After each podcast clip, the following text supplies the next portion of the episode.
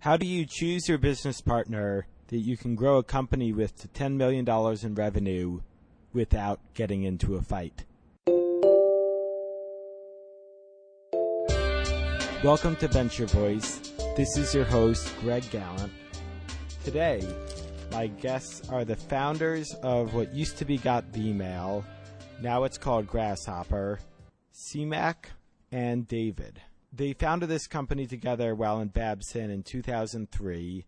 I was actually a customer of it back when it was called Got Vmail. Basically, if you want to have a phone system, so you call up a company, you get that message, press 1 to talk to so and so, press 2 to talk to so and so, you press the number, it gets forwarded to that person's phone line. That used to be called a PBX system where you need to get hardware, spend up to tens of thousands of dollars to do it. Got Vmail makes that cheap and easy. You could sign up in a matter of minutes, spend $50 a month, and have that same solution that'll make your company sound really big. So they had that kind of simple idea to bring that to the marketplace, to bring what large companies had to entrepreneurs. The company has grown like wildfire since 2003. They're now over $10 million in revenue. They never had to take outside money. On our show, they tell us they did it all for less than $200,000. There were two things that really struck me about these two entrepreneurs. One was I'd originally invited them on the show about six months ago. Usually, just one entrepreneur comes on. They pretty much insisted on coming on together. And the other thing was that I just received a few days ago in the mail chocolate covered grasshoppers. They decided to rebrand their company from Got Vmail, which was a descriptive name, to Grasshopper, which is a, a brand that can mean almost anything. And to create buzz, they actually sourced chocolate covered grasshoppers and sent them to 5,000 influencers. So today you can hear about how they built their business and how they just rebranded their business. Enjoy. I'd like to thank our new partner, FreshBooks, for sponsoring this episode. FreshBooks is an easy to use online invoicing service that saves you time, gets you paid faster, and makes you look Fortune 500 professional. To learn more or sign up, go to freshbooks.com and for a limited time, enter the code VENTURE to save $20 on your paid subscription, or go click their link from our website.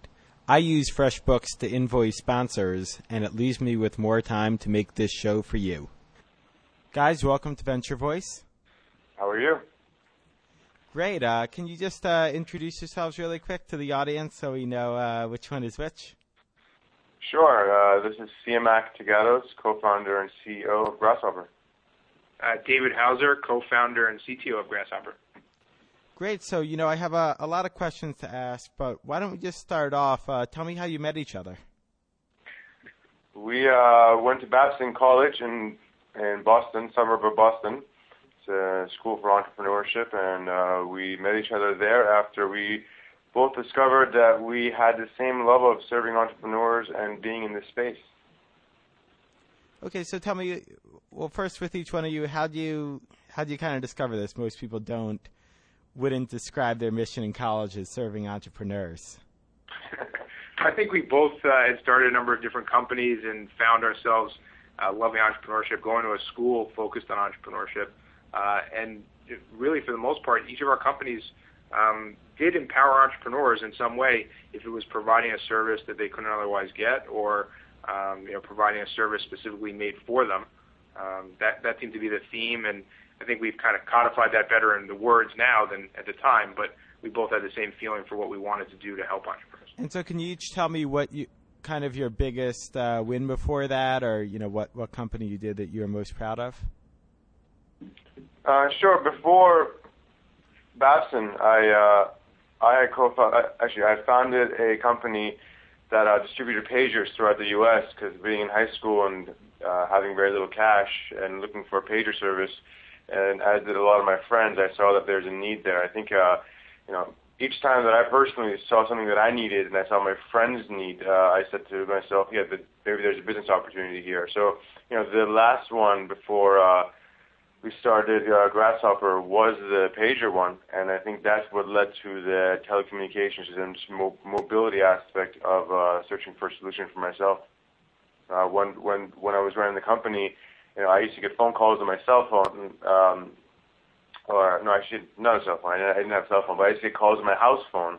And when my mom used to pick up the phone, or went to it went to the answering machine, uh, I said to myself, there must be a better solution for me as a work-at-home entrepreneur for a, a phone service, and that's where uh, Grasshopper came into play. Yeah, so the company before uh, Grasshopper for me was ReturnPath, um, email management uh, and performance management within email. Um, and that company is still going in New York. I was one of the early founders, um, and uh, since then they've acquired a number of different companies and, and grown or diversified from the original theme. But um, pretty proud of that. And what was it that caused each of you to leave your prior venture? Um, I, I left because I was going to Babson. um, I had started the other company when I was a senior in high school, so uh, my mom told me I kind of had to go to college. I didn't have much of a choice, so um, that that was why I left. And uh, for me, I just knew that pagers was a dying technology. Um, at least for for 99% of the population, and cell phones were your doctor? or a drug dealer. and uh, I knew cell phones were becoming more and more popular, and the ability to uh, have multiple people working together using cell phones would be big, and that's where uh, you know we said, I said pagers are are, are done. Well, I'm glad the lesson you took out of that wasn't to uh, figure out how to help drug dealers. I think it all has to do with your with your upbringing. Yeah. So, so both of you go to college, and what year did you start college? I I started in uh, '99. I started in 2000. And how exactly did you meet at college? We had mutual friends or something that kind of said we were both doing different, you know, similar things but in different spaces at the time. Yeah, I remember. I think it was an email from David uh, that I got that said, "Hey, you know, um, heard about what you want to do on the telecommunications side and seeing the business plan uh, competition at Babson." And uh, you know, we spoke over email, and then we met, saw that you know, our strengths complemented each other's, and uh, we just decided to just dive in. And the, and the funny thing is, now that you think back at it, it, you know, there was no due diligence. You know, who is this person you want to partner up with? Do we mesh? Do we not mesh?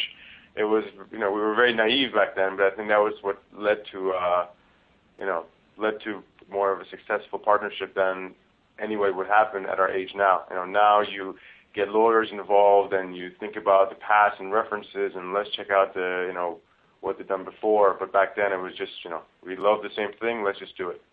If it works, it works. If it doesn't, it doesn't. That's an interesting insight. So, so did one of you already have this idea when you met, or did you meet and you guys were like, "Hey, let's just try to come up with something together"? I think we were both looking at the same space at the same time. Yeah. What does that mean?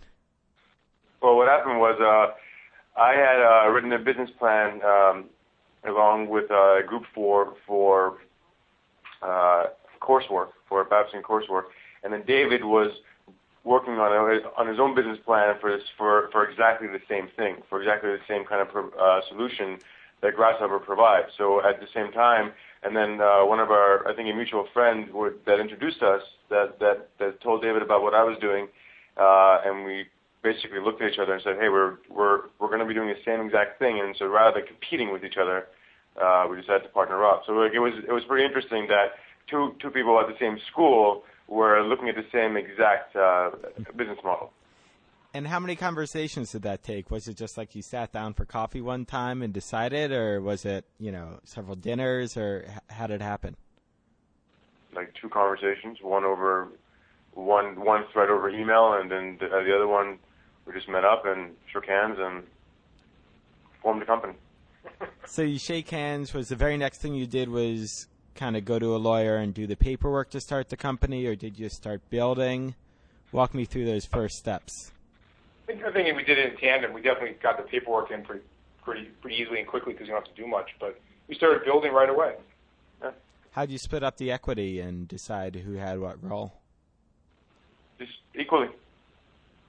It was, uh, you know, it's it's where we're both bringing different things to the table, and so um, there's no reason to you know worry about the, de- the details and the equity side because we both know if we're going to make it successful enough, the you know the exact percentage of ownership and everything is just it's just minor de- details when you're both doing exactly the same thing.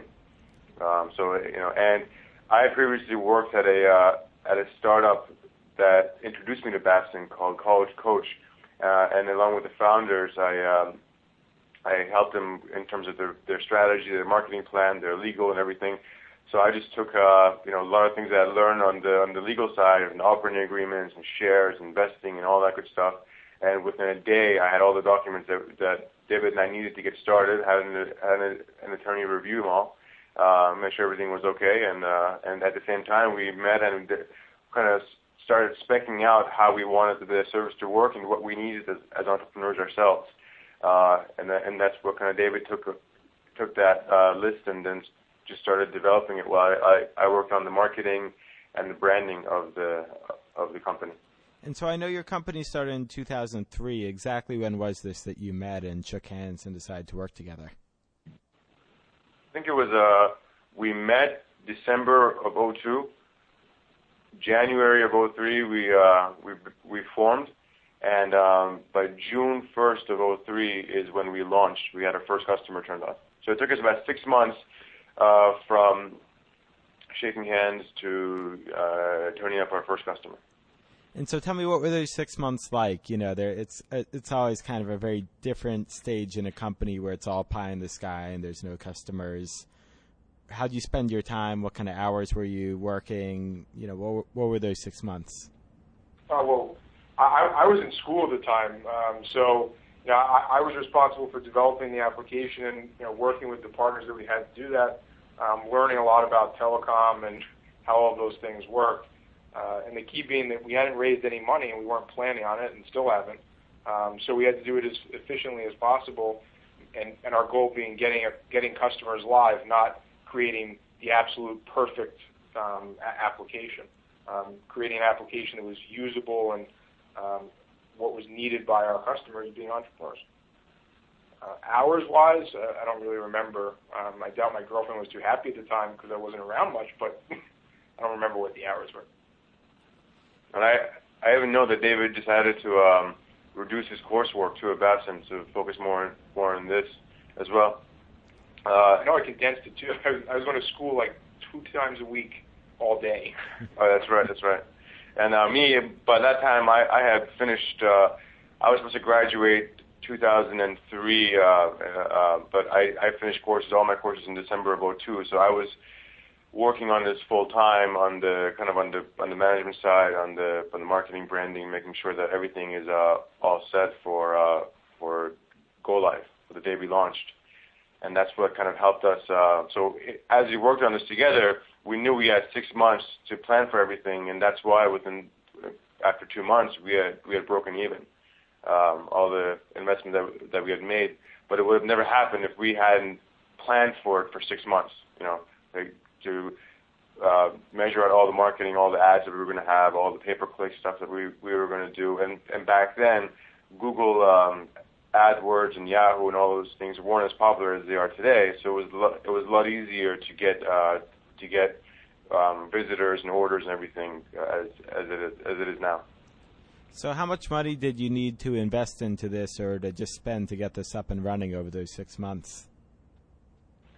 Um, we don't really fully disclose the amount of startup capital we had, but uh, a typical telecommunications company to get started, like if we were doing it today, you know, would be millions, and we started off with basically nothing. So then, and that was more of David's uh, genius in terms of working with vendors and getting amazing contracts for that you know, making vendors understand what we what we were doing and kind of you use our youth to our advantage, you know, and sell them into into giving us great terms that wouldn't, you know, they wouldn't necessarily give to larger companies that want to come get started in this field. And for entrepreneurs who are listening, who are in college, I mean, you know, are you talking about having to spend like order of magnitude, like a thousand bucks, ten thousand, a hundred thousand? Like, what kind of order of magnitude does it really take to get these things started? We we we spent you know to get started. We we did it with uh, under two hundred thousand. Um, so it's not like you can't start it with five thousand dollars. No, but it all depends on what you want to do. If you're starting a Web 2.0 company, you can that doesn't require hardware and and and all the things that we have, then you can get started with, basically nothing, especially with the tools available today out there for them. Um, and that's what a lot of the students are doing, especially at Babson. Yeah, I mean today you have a lot more stuff available, and we were limited by the telecom infrastructure and some pretty expensive equipment. So a lot of that cost that we had was really telecom equipment that today uh, is starting to be virtualized, but you know back then there was no cloud computing, there was nothing like that. Today you, you can you know have those servers up and running and scale them pretty quickly, and if you want, you can even use some people for cloud telecom stuff. Although they're not that mature yet, uh, it just wasn't an option. So that, that's where a lot of the cost came from. So basically, what we're saying is, if, if whoever is listening wants to get into space and compete with us, you can do it a lot faster and easier and cheaper than we did. what was the? I mean, we know what the service is now, and we'll talk more about that later. But with what you could build in those six months, first, you know, what was your what was your initial pitch to customers going out, and what were the key features that it had? Well, I think the feature-wise, you know, we don't have super complex features. We never really cared about those things, and uh, that was one of the benefits of not having venture capital money at the time. Um, was you know we didn't have someone pressuring us for cool features that they needed to sell to their you know investors or portfolio or whatever else.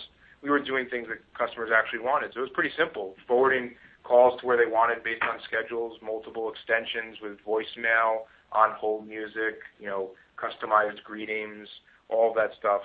Um, so the feature set was quite simple, um, which you know allowed us to easily build it. It was just how we packaged it. And so tell me about that. Uh, you know, it's pretty clear that you have to spend the six months actually building the product. I think a lot of entrepreneurs don't spend six months before launch thinking about how to market it. Tell me about what you uh, you know what you spent those six months on the marketing side. Well, um, on the marketing side, it was you know understanding. First of all, entrepreneurs are a very elusive you know vertical or market to target because it's not really a, defined space. It's just anybody who's starting a company who can who's who's driving change. So you can't really go and look at SEC codes about that. And there's no SEC code on I'm an entrepreneur. Um, so it just a matter of kind of an understanding, learning, you know, using the tools available at Babson, using our own experiences to understand where they are, what magazines they read, where do they visit, what websites, etc., and then starting out building the plans out that way. So, for example, you know, I would go through all the keyword lists on Google and make sure everything for the pay-per-click side was ready to go. You know, getting the website up and ready and, and in a way that, that, that spoke to entrepreneurs uh, who didn't care about technology, infrastructure, and telecommunications, you know, um, uh, buzzwords. And, uh, you know, finding the magazines and, and, and uh, creating kind of a chart of, you know, what, what are the few magazines, like Business 2.0 back then, I loved uh, Entrepreneur Magazine, that we were going to place ads in. You know, today we don't do a lot of things that we did back then, but it's because you learn a lot as you as you grow a company and you learn about how to generate buzz without spending advertising dollars. Um, but but back then it was more traditional stuff, getting it ready for launch.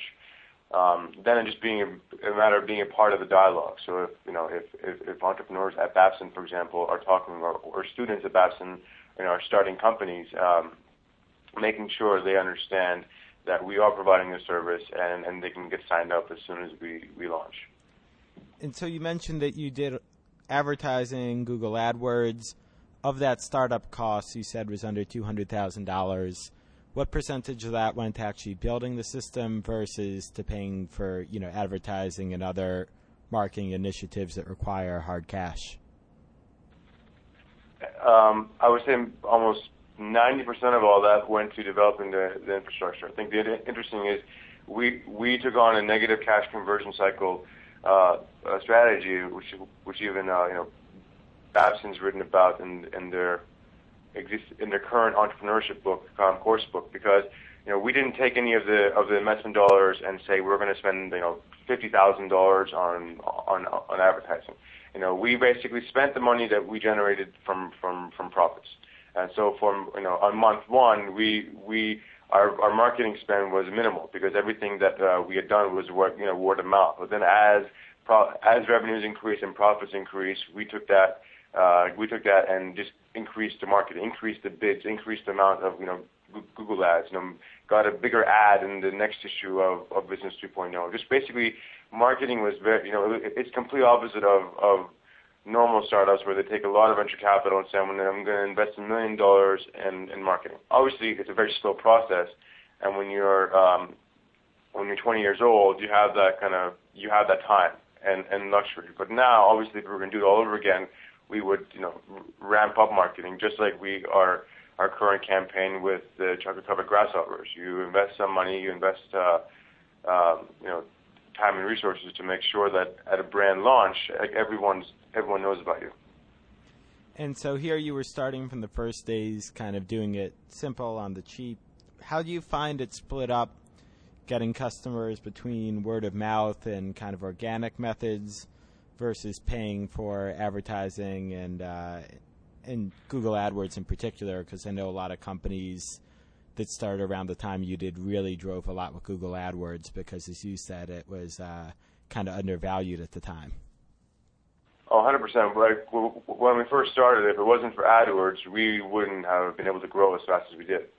Um, so I would say, you know, 90% uh, after the first few months, 90% of orders were, were coming in through Google. Um, then it's just a matter of we started, creating a referral program and, getting our customers uh, talking about us and getting uh, and having them drive orders to us. But the whole buzz and word of mouth and uh, and you know and and the focus on that didn't happen for for a few years. Um, really pushing it. You know, obviously today that would be the number one thing, and generating buzz is the number one thing, and AdWords and advertising and sponsorships are what come secondary. Did you notice at a certain point of time where maybe Google got too expensive, or you know, at what point did you kind of reach a limitation as to what kind of growth you could accomplish using Google?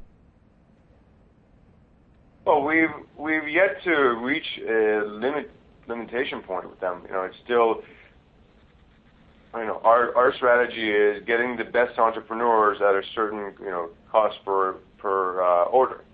So we we make sure that all our spend on Google is optimized for that. Obviously, you know, there if we if we triple quadruple our our advertising dollars with them, there will be diminishing returns, and we're not going to get you know it's not going to increase orders by four or five times. But there's still opportunity to increase, you know, to to grow with that. But our goal is to is is to grow through word of mouth now and buzz because I think that's going to have a longer term impact on the company and the brand as a whole, rather than straight customer acquisitions through Google. Great. And so let's uh, let's back up too. How do you go about building your team? Like between January and June, was it just the two of you working together, or did you hire other people? Yeah, so it was just the two of us. Um, even when we started, we had those first customers. We were answering phones and emails for customer support and sales, and you know everything else. Uh, of course, using our system, so it seemed like we were a larger company, and uh, we're all in the same office. Although we we weren't. I was probably between a class, and Siamak was, you know, in his car at the office. Um, so I think the first person we brought on was probably in the third or fourth month after we had got customers up and running. Um, and uh, he's still here today. And you know, since then we've we spent a lot of time really building out not only the team but our culture and, something that we care a lot about is our is our work culture here and our core values and um, the things that uh, define who we are. And so, David, you were in college when you started this. Did you graduate? I did. Yep. Uh, I, I started a semester late and I graduated a semester late. So I think I graduated um, technically December, uh, so it was 2005 technically, but uh, my degree says 2004. And so, so meanwhile, you know, the company you launch it together, it's growing. You both kind of got into this around the company no due diligence? Did you ever have fights, big differences in vision as to how to grow or how to spend money? No, I, I, we get that question quite a lot. I think because a lot of partnerships don't work, um, but our skills complement each other pretty well, and um, I think the trust was built pretty early because uh, how we built, you know, there was nothing in place to say we don't trust each other. Right? There were no documents saying from day one that we don't trust each other, which is what a lot of partnerships end up with, um, going through lawyers and whatever else. And from there, I, we both had the same vision of growing out an amazing brand for entrepreneurs. um, not just providing some service that entrepreneurs need. I think the the one uh, important thing about us is that we we know that we always have to keep educating ourselves and looking forward to reading about what the best companies are doing and you know what what the best companies are doing for for for culture or for branding, etc. And so knowing that there's always more to learn and there's always more case studies to read and there's always more courses to take, uh, we're always open to new things. So we, we've we've done everything at least once, right?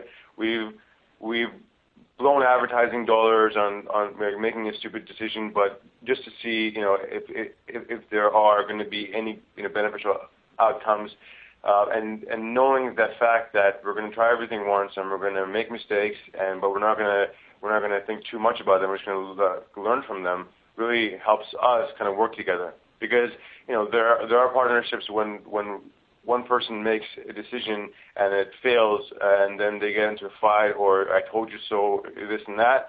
But you know, we we know that that, that would never happen.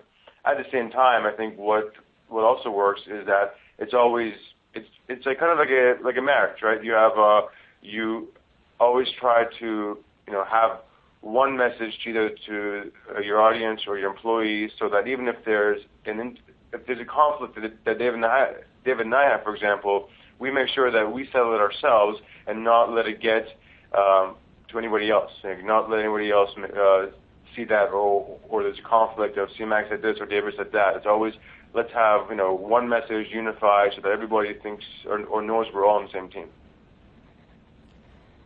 And do you guys, uh, you know, I guess there's always a big social element to a company too. Are you guys kind of friends outside of the company? Just go and hang out, or is it kind of like you see enough of each other at the company? uh, I think we should hang out more. but no, it's uh, we we didn't meet as friends, so we just met as business partners, and I think that's. Uh, but to be honest, I think that's one of the be- uh, the benefits of our partnership is that we were never friends to begin with, so there was never that that conflict. So it's a lot it's a lot easier now to interact socially or go out, you know, have a drink, etc., than it would be if you start off that way and then you want to start a company together. Yeah, it's interesting and, and kind of working together. And it sounds like you you obviously talk to lots of other entrepreneurs, some of whom have successful partnerships and not. Do you think? You know, a lot of it is that it, there's this kind of lucky that you know you two got together and you were both able to work together, or do you think there are a lot of kind of lessons that you know can be gleaned from your partnership that other people should kind of apply differently when they think about partnering up? Well, I think one of the initial benefits we had is we both went to Babson, so um, we, we came from a you know a viewpoint of understanding you know not just one side of the business but all parts of it.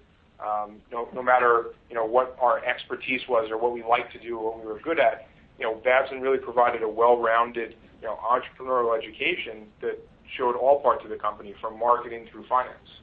Um, so that initially I think helped, and then as Siamak said, I think not being necessarily social friends to start out with was positive, um, and then really skills that, complemented each other, you know, and the ability to figure out where those not lines were, but where expertise laid, and how to learn more. Uh, and I think we both have learned a lot from each other in the past six years. Um, so the, partnership has grown in that direction. And uh, one thing that I've noticed that any advice that I would give to somebody who is looking for, partnering up with someone is to find a business partner that's an entrepreneur and not uh, a specific, uh, and doesn't play a specific role. So, for example, I have uh, I have friends who, start companies who want to take on, for example, the guy who's going to develop his website as his business partner, which is very very wrong because that person is not an entrepreneur; they're a website developer, right? Just because you need the services or, or their help to get started doesn't mean they make a good business partner. And I think that's what you know we found that being entrepreneurs yeah, um, David's focus is technology, and my focus is is branding and growing sales. But we both can do each, other's role. Me myself less than he can, for example. Um, but I think that's the important distinction: is to find a business partner who's an entrepreneur and not uh, and, and not a specific role. Great. So so let's get back into the story of your business. So you launched in June. You said a couple months later you broke even. Yes. And now, so tell me, you know, you hit break even. You've got a handful of customers. How do you go about, you know, how, how'd your lives change? What were you doing for those next few years? Let's say between, I guess the, you know, the later half of 03 to maybe 05. Like, what did you spend those first couple years doing? after you were in the marketplace? We really just spent a lot of time growing like crazy. I mean, looking back at it, we, we were hiring people pretty quickly. We were expanding very rapidly, and um, you know, it was a, it was a lot of you know movement very quickly from adding features and you know uh, customer requested things to the application all the way through you know improving our brand and marketing uh, the entire time. I think uh, three years in, we launched a new website. Yeah. And then were you able to support all of that growth just with uh, the cash flow that came in, or did you get additional investment or loans? No. So we we, we haven't raised any outside money at all. So now outside, did you even have like a, a bank loan or anything to kind of edge it along, or was just all you know the credit card money coming in? I think you know, we do have to say for sure, Amex helped us a lot and uh, really stepped up and you know provided a lot of resources to us and still do do today and we utilize that um, significantly. And uh, their their points are pretty nice too. Um, so that, helped. Uh, but yeah, I mean tradi- traditional financing, yeah, um, line of credit here or there, whatever we needed to you know get get through something small, but you know nothing that was strategically you know raised or went outside of the company to uh, maintain maintain resources. And so, being in that being in that cycle, what was the hardest thing? Where did you guys feel the most challenged those first couple of years? Well, the challenge of anybody's going to face difficulty growing a company with uh, no additional cash to be able to play with, right? But in hindsight, I think that was the we were in a perfect situation because we didn't waste money. We didn't take anybody else's money to learn with. It was our money, so we were very, very uh, strict about what we wanted to do with it. Um, because as, as much as you don't want to admit, being being 22 and having 10 million dollars of VC capital to play around with, I'm sure we would not have made the, you know, the best decisions. But because we didn't have that, we were faced to optimize uh, our service, our, our, product, you know, our website, everything ourselves to maximize uh, uh, revenues and to maximize the value for our customers. So we had to learn a lot on our own dime and that helped us as we grew because now, you know, when you make millions of dollars in revenue, you're not going to make the mistakes that uh, you know most people would because you learned how to manage money when you have ten thousand dollars a month in revenue versus a million dollars a month in, revenue and optimize. The other thing is is that by not having cash to be able to and not having the luxury to hire a lot of uh, different outside quote unquote experts, we learned every single part of the company ourselves. So, for example, if I just if I formed a partnership, our first partnership, and needed a uh, needed a partner agreement, rather than calling up an attorney who's going to charge me two thousand dollars for an agreement, I spent half a day researching law, you know, uh, googling different partner applications and understanding the you know the benefits, the risks, or rewards about how to how to form a uh, a partnership and then I put all the all the legal stuff together myself, and then had an, an attorney review it for 20 minutes, for example, and save a lot of money that way, and learn about the legal side of partnerships. The same thing for marketing and branding and online. So, so every part of the uh, of, of the company, David and I learned ourselves. We implemented our own vision and strategy, and then when we hired employees for that role, they they took what we wanted versus you know hiring a VP from a large company to come in and and tell them what to do. I think then in hindsight, not having money to begin with was very very helpful helpful for us. And so, tell me, in those first two years, it sounds like you know it is kind of due to lack of resources. When there were mistakes, there were probably small mistakes. But what was the biggest mistake you made? Like, was there anything where you look back and you're like, well, you know, we, we learn, but oh man, what were you thinking? You know, it's funny. Uh, these these questions about what's your number one regret, the biggest mistake you've ever met, um, you get asked all the time, and we I I don't have a real answer for it. And I think one of the reasons for that is you know having gone to Babson and reading a thousand case studies from Babson and, and Harvard Business School case studies, you know that if you don't learn about what people have done in the past and mistakes they've made, you're going to make the same mistakes. So we always try to prevent large mistakes from happening um, by kind of educating ourselves. You know, so I, I don't know, maybe David has. I don't know. I think if, if we if I had to pick something, I think it would be um, taking PR outside of the company and using a firm. I mean, it's not a large mistake, but uh, that's the only thing I look back on and say if we had done that differently, maybe you know, maybe the results at the time would have been different. But for sure now, and we know this very well, doing uh, pub, you know, PR and buzz and you know that type of outreach internal to the company compared with an agency is tremendously more successful. Hundred percent. No, we've we've stopped outsourcing um, creative or anything related to uh, growing a brand, and everything is in house. But then again, this is one of those things. Had we not done that, we would not have learned our lesson to be able to do it, to bring it in house. You know. So for anybody else out there, I would definitely say, yeah, David is right. You, you don't hire a, a PR firm unless you are huge and you need it, uh, or for a specific thing. But everything you can hire in, uh, hire somebody to, to do it in house or do it yourself, and you can get a lot more value out of it. Yeah, not only value, I think it's authenticity too. You know, because you're doing it yourself. It's not some agency sitting there and coming up with their 400th idea or thing for another client, and you're just one of many. You know, it's it's authentic, and I think that's where you know our brand is very successful now. That's interesting. I, I get contacted by a lot of startups where they do have outside agencies, both big and small, but you guys, you don't no outside agency for PR or advertising. It's all just internal people making those calls and doing the outreach. Oh, absolutely. Everything is in house. You know, I'll give you an example. We hired um, when we were doing everything, and I didn't have really any time to focus on PR outreach. We hired a, a, a PR firm. After six months of retainer, uh, essentially throwing money away. Um, we hired someone to come in house and work as a VP of PR and he was tremendously helpful in, in, in, in generating awareness around the company and getting a lot of press and buzz. And as David said, adding authenticity to our company and our story as two young entrepreneurs. Um, so I would, you know, sorry to any any PR person out there, but I would say for a startup, it's it's a waste of money to hire somebody outside. And I think you'll see if you if you speak to you know our our our PR person, which the title is actually ambassador of Buzz, because um, you know PR for the most part is dead, sending out press releases and stuff like that. A, no one pays attention to them, no one really cares, um, but it's a lot of spam really. Uh, so editors aren't looking at it. We're reaching out to people that actually want to hear from us and have a real story to tell, and it's something that we can help them do. Uh, so if you speak to our ambassador Buzz, you'll see it's a very different approach that we take now because we're doing it internally, and an agency could never do that.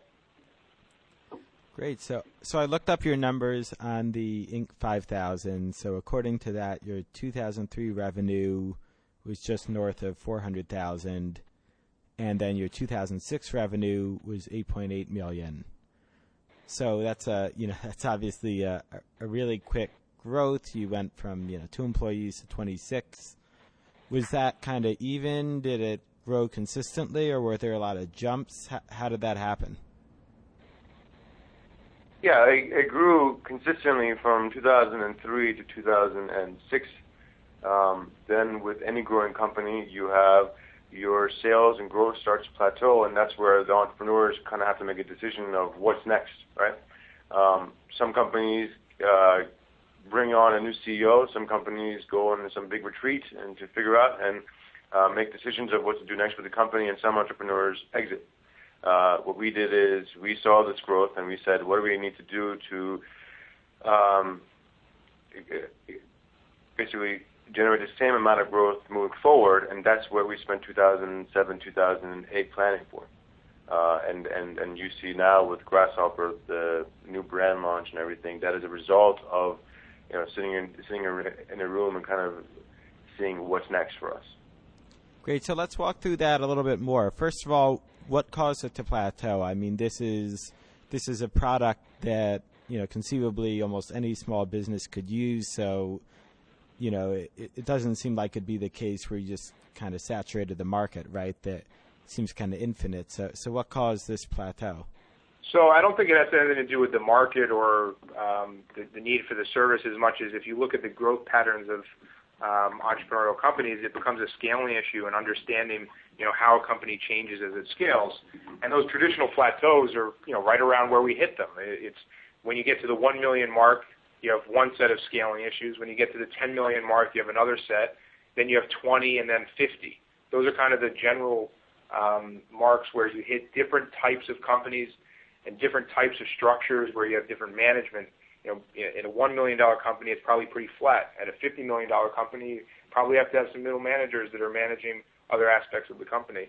Um, so I think the revenue plateau is pretty well matched to typical growth patterns for entrepreneurial companies compared with the industry not, you know, being saturated or being saturated. That's yeah. interesting. So first, uh, well, when you hit one million, I guess that would have been what around 04? Uh, I, yeah. So was that a was that how do you overcome that plateau, or, or, did you kind of find a plateau at one million, just like you later reached to ten?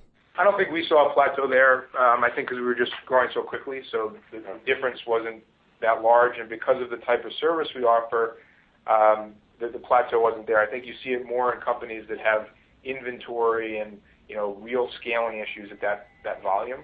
Um, where us, we're, providing a service and you know a very attractive negative cash flow cycle that Siamak spoke about, where you know we're collecting our money via credit card, we're not billing, we don't have you know accounts receivable and all this other stuff that you would typically see at that type of range.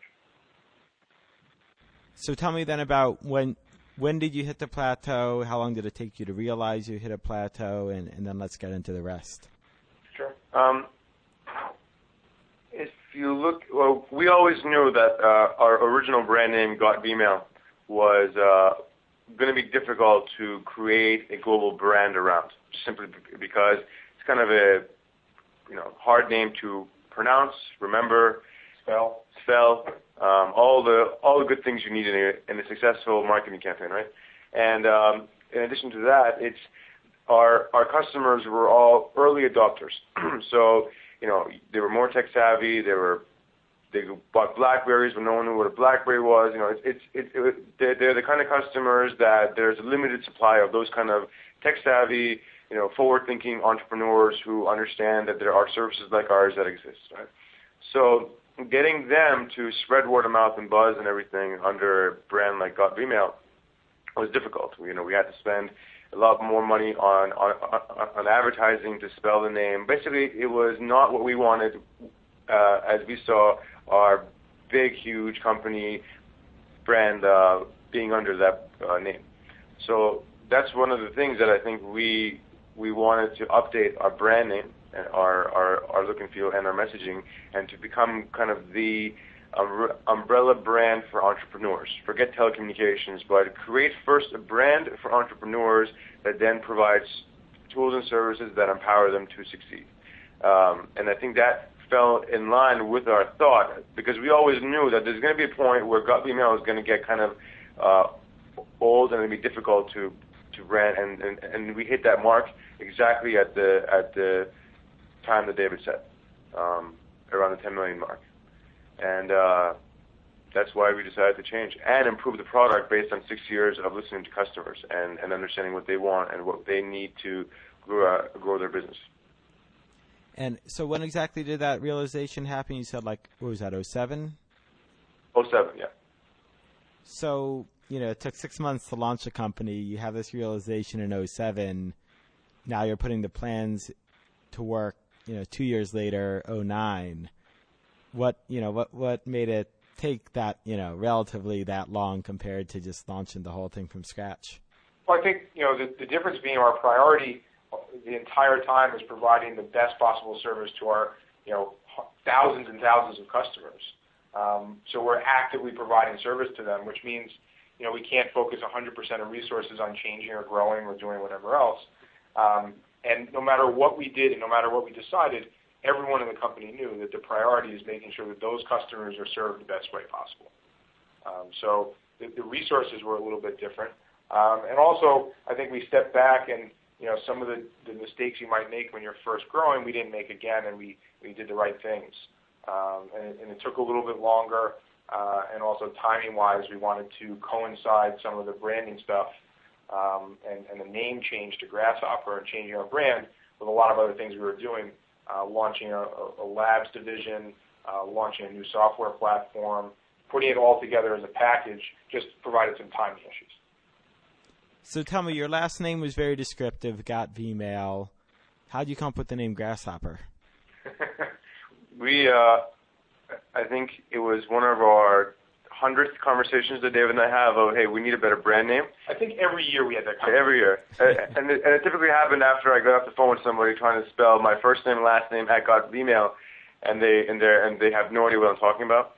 And uh, and we we were looking at different you know names and brands and insects and animals and this and that, and, and, and you know I don't know how we thought of the word grasshopper, but then if you just think about it, a grasshopper is an insect. It's young, it's small, it can do a lot. It's green. You know, it can jump a lot further than its than the size of its own body. So that little insect can do big, powerful stuff. Um, and it was cool. I think there's no, you know, you've never, I, I, I guarantee you've never thought of or heard that word grasshopper unless you're watching kung fu or reading about it in science books, right? Or, or, or, or telling somebody, hey, young grasshopper.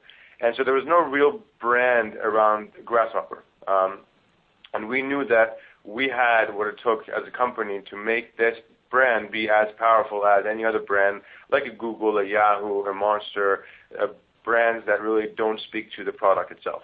Um, and you know, it was, and you can have a cool mascot with it too. So, I think your question hit it right on the. Head. I mean, our past name was descriptive.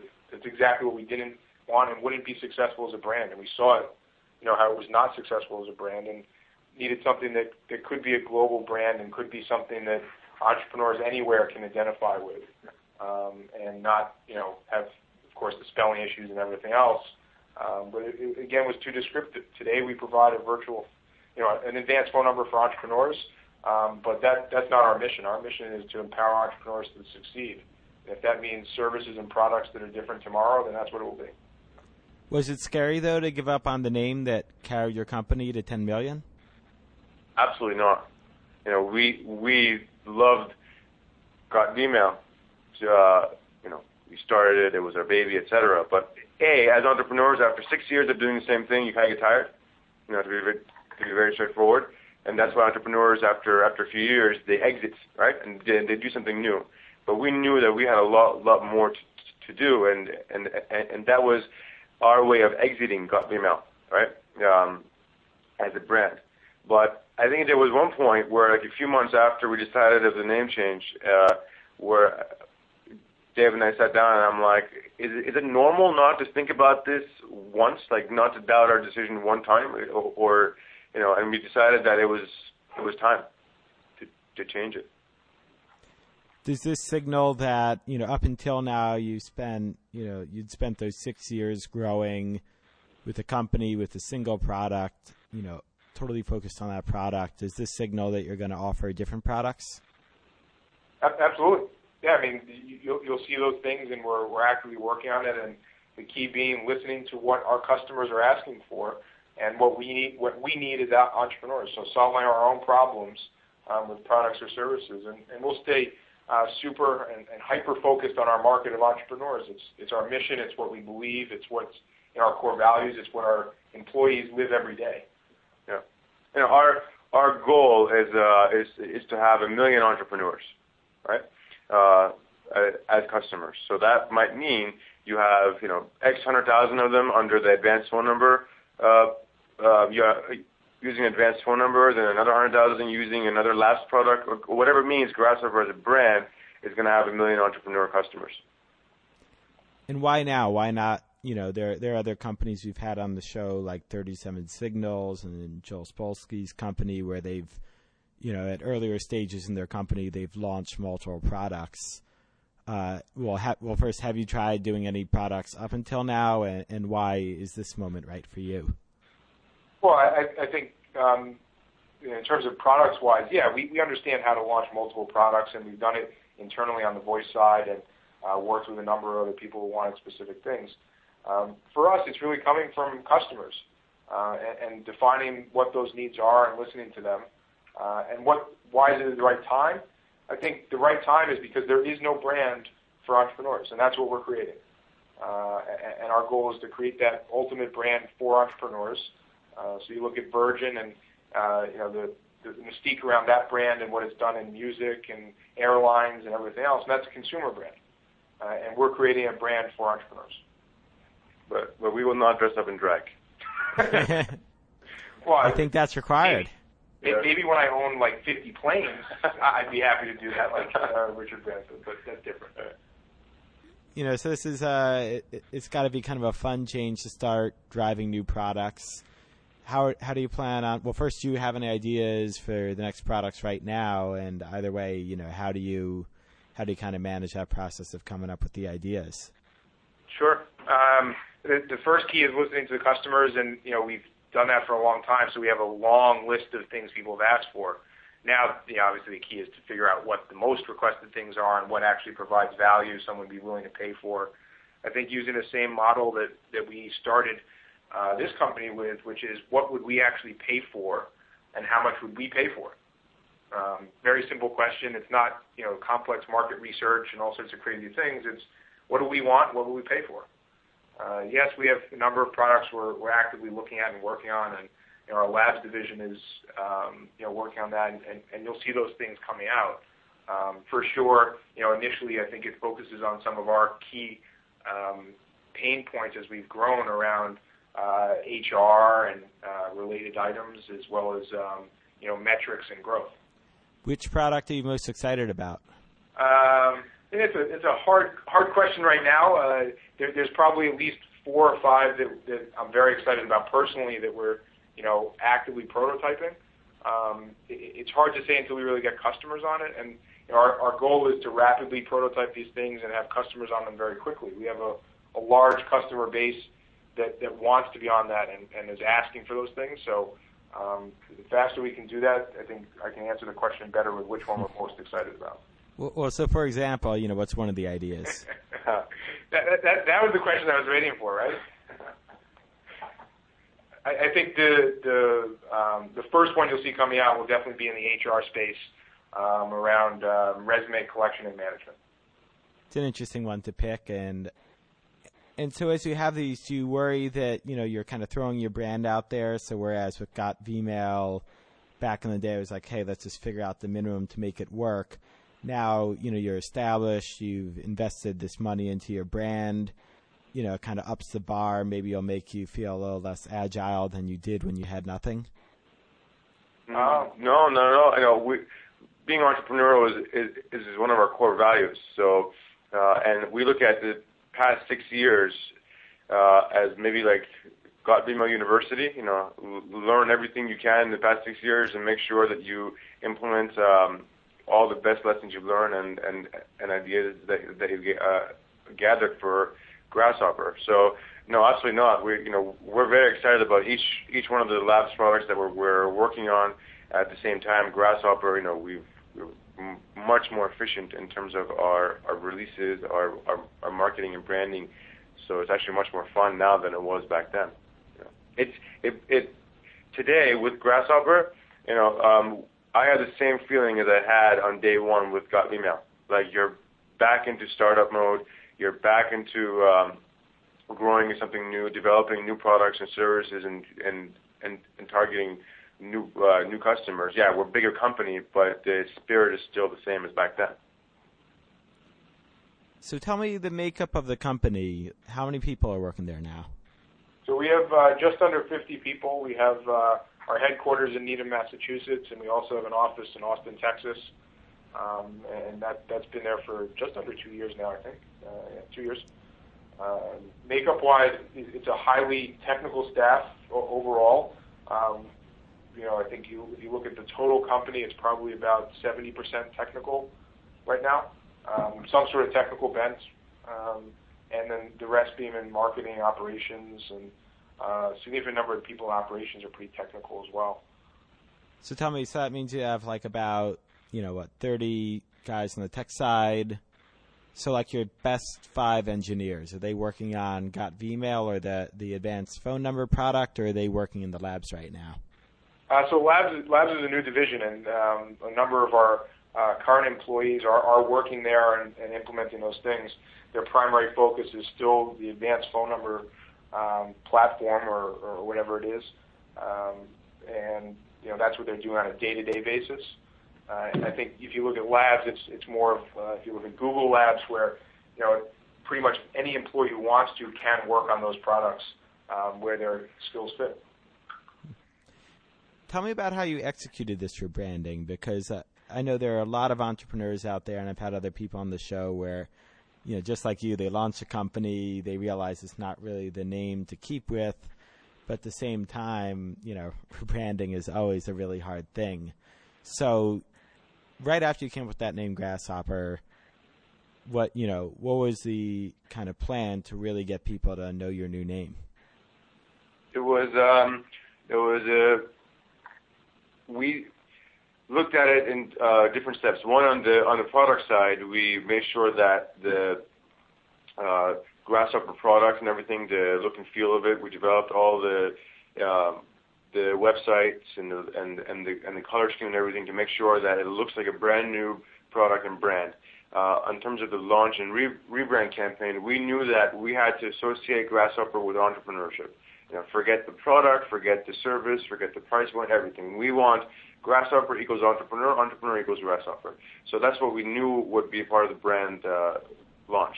And so we decided to, uh, and and the timing is we're at a point right now in our in our economy where uh, the only people that are going to drive real change and and turn it around are entrepreneurs. So it's a perfect timing to launch Grasshopper in this economy.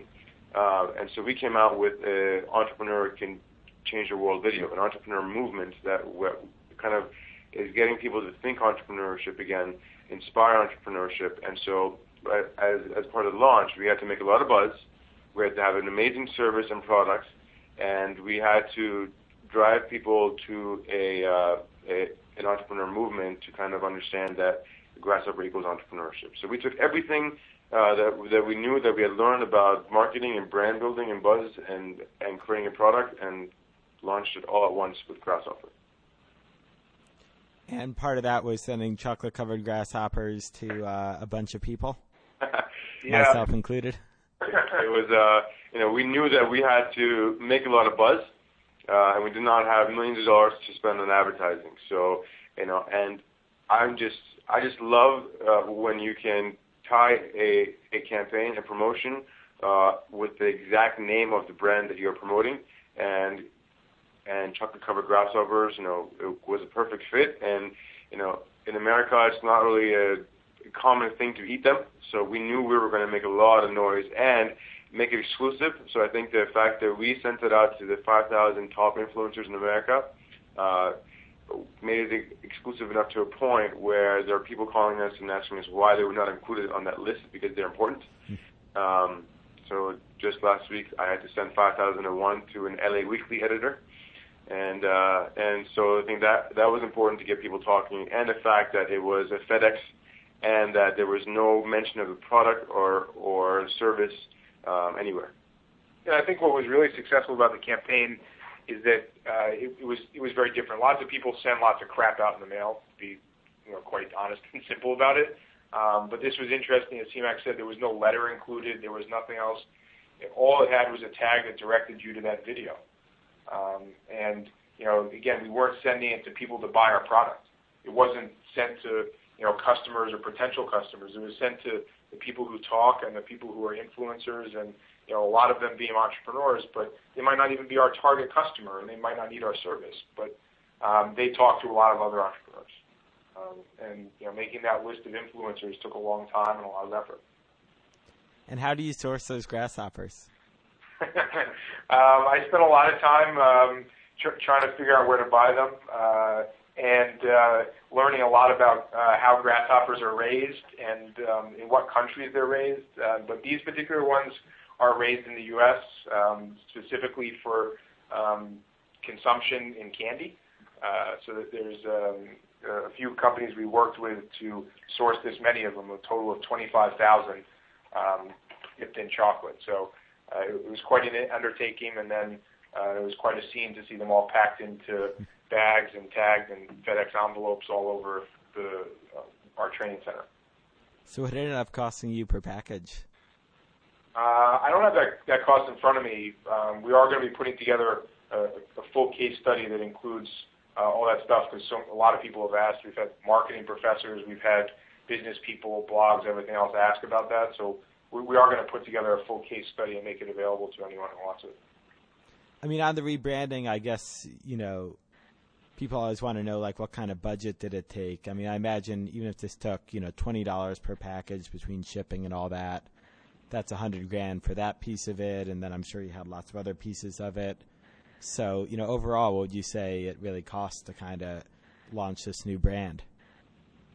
Yeah, I would say uh, with with the direct mail piece, with the FedExes, with the video creation, uh, was a bit uh, less than two hundred thousand.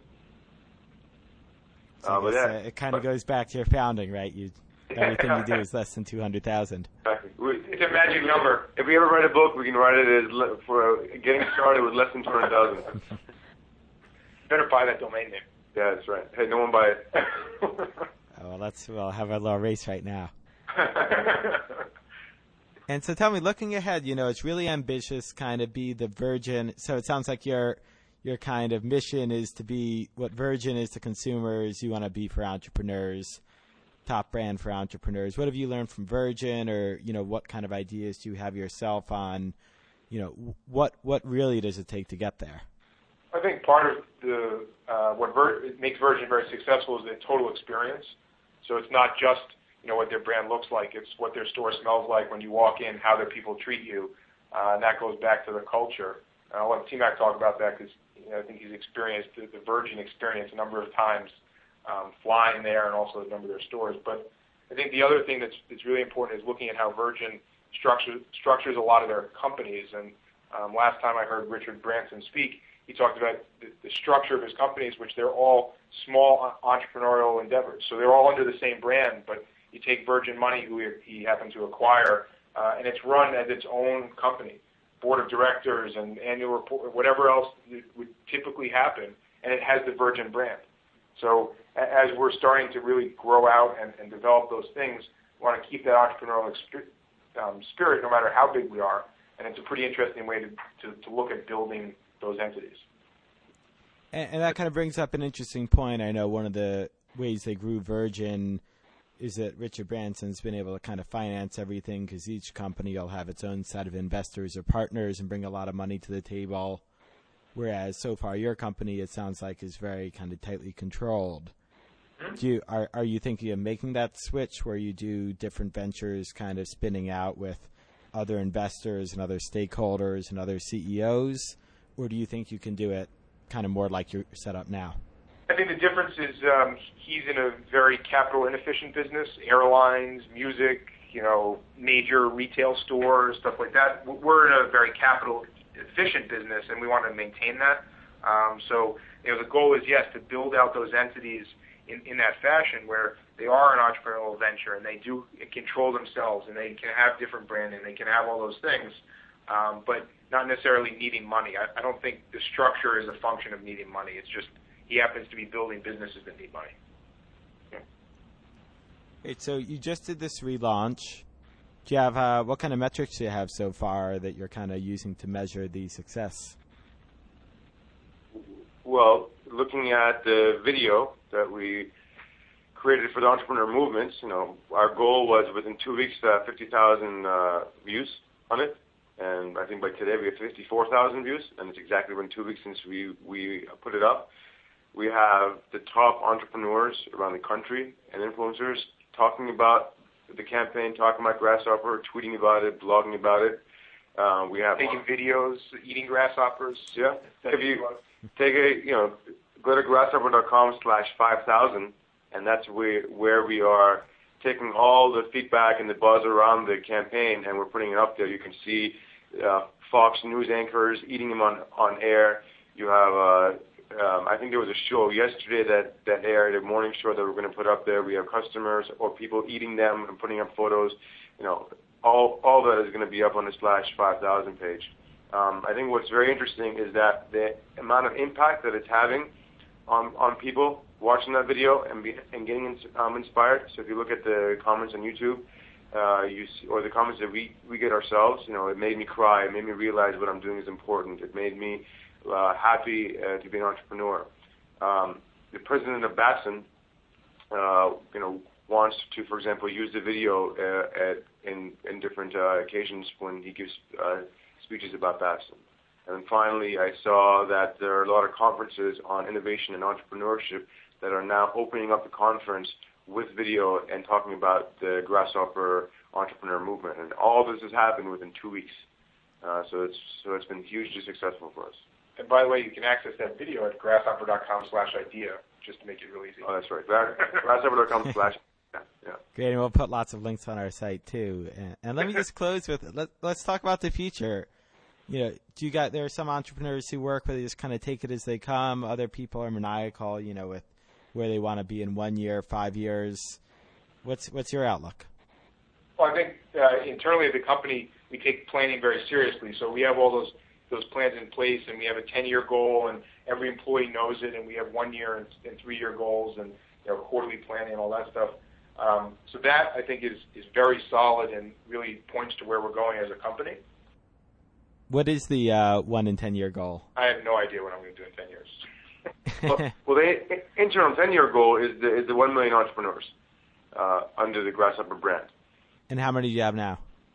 We have just under 50,000. Yeah, we yeah we about 50,000 now. So 10 years, roughly 10 times growth, a, a little bit less. Yeah, yeah. yeah. And then yeah, David reasonable. Yeah. and and as David said, in terms of you know for for ourselves, I'm not sure well, we're going to be personally in 10 years, but I know that we want to be running uh, the Virgin brand for entrepreneurs. Okay, well, that's a great goal, and good luck, gentlemen. Thanks, Thanks. That's all for this edition of Venture Voice.